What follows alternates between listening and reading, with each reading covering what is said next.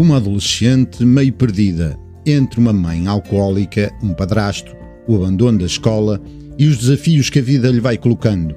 E de repente vê-se na órbita de Andy Warlow e da sua famosa Factory.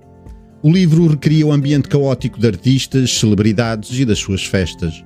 A nossa personagem está envolvida no projeto de passar a escrito várias gravações, mas principalmente as que deram origem ao livro A, a Novel de Andy Warlow, de 1968, em que Undine, um ator da Factory e Warlow conversam sem rumo, e onde Undine, que vive uma vida de excessos, faz uma série de monólogos. May é apenas mais uma das datilógrafas que vai ter a penosa tarefa de transcrever todas aquelas gravações. E aquele trabalho torna-se uma obsessão. É como estar dentro daquelas vidas feitas de pura transgressão. E tudo aquilo abre-lhe as portas para uma outra existência, para um mundo caótico, mas ao mesmo tempo estranhamente cativante.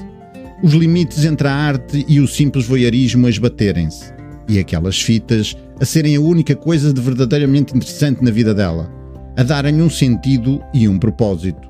Ela a sentir-se especial por causa daquele trabalho, mas aquele livro que tinha tanto dela a não ter memória, ela a ser apenas mais um anónimo, sem direito a ser lembrada ou ser reconhecida. Afinal, seria como a sua própria existência, nada de especial.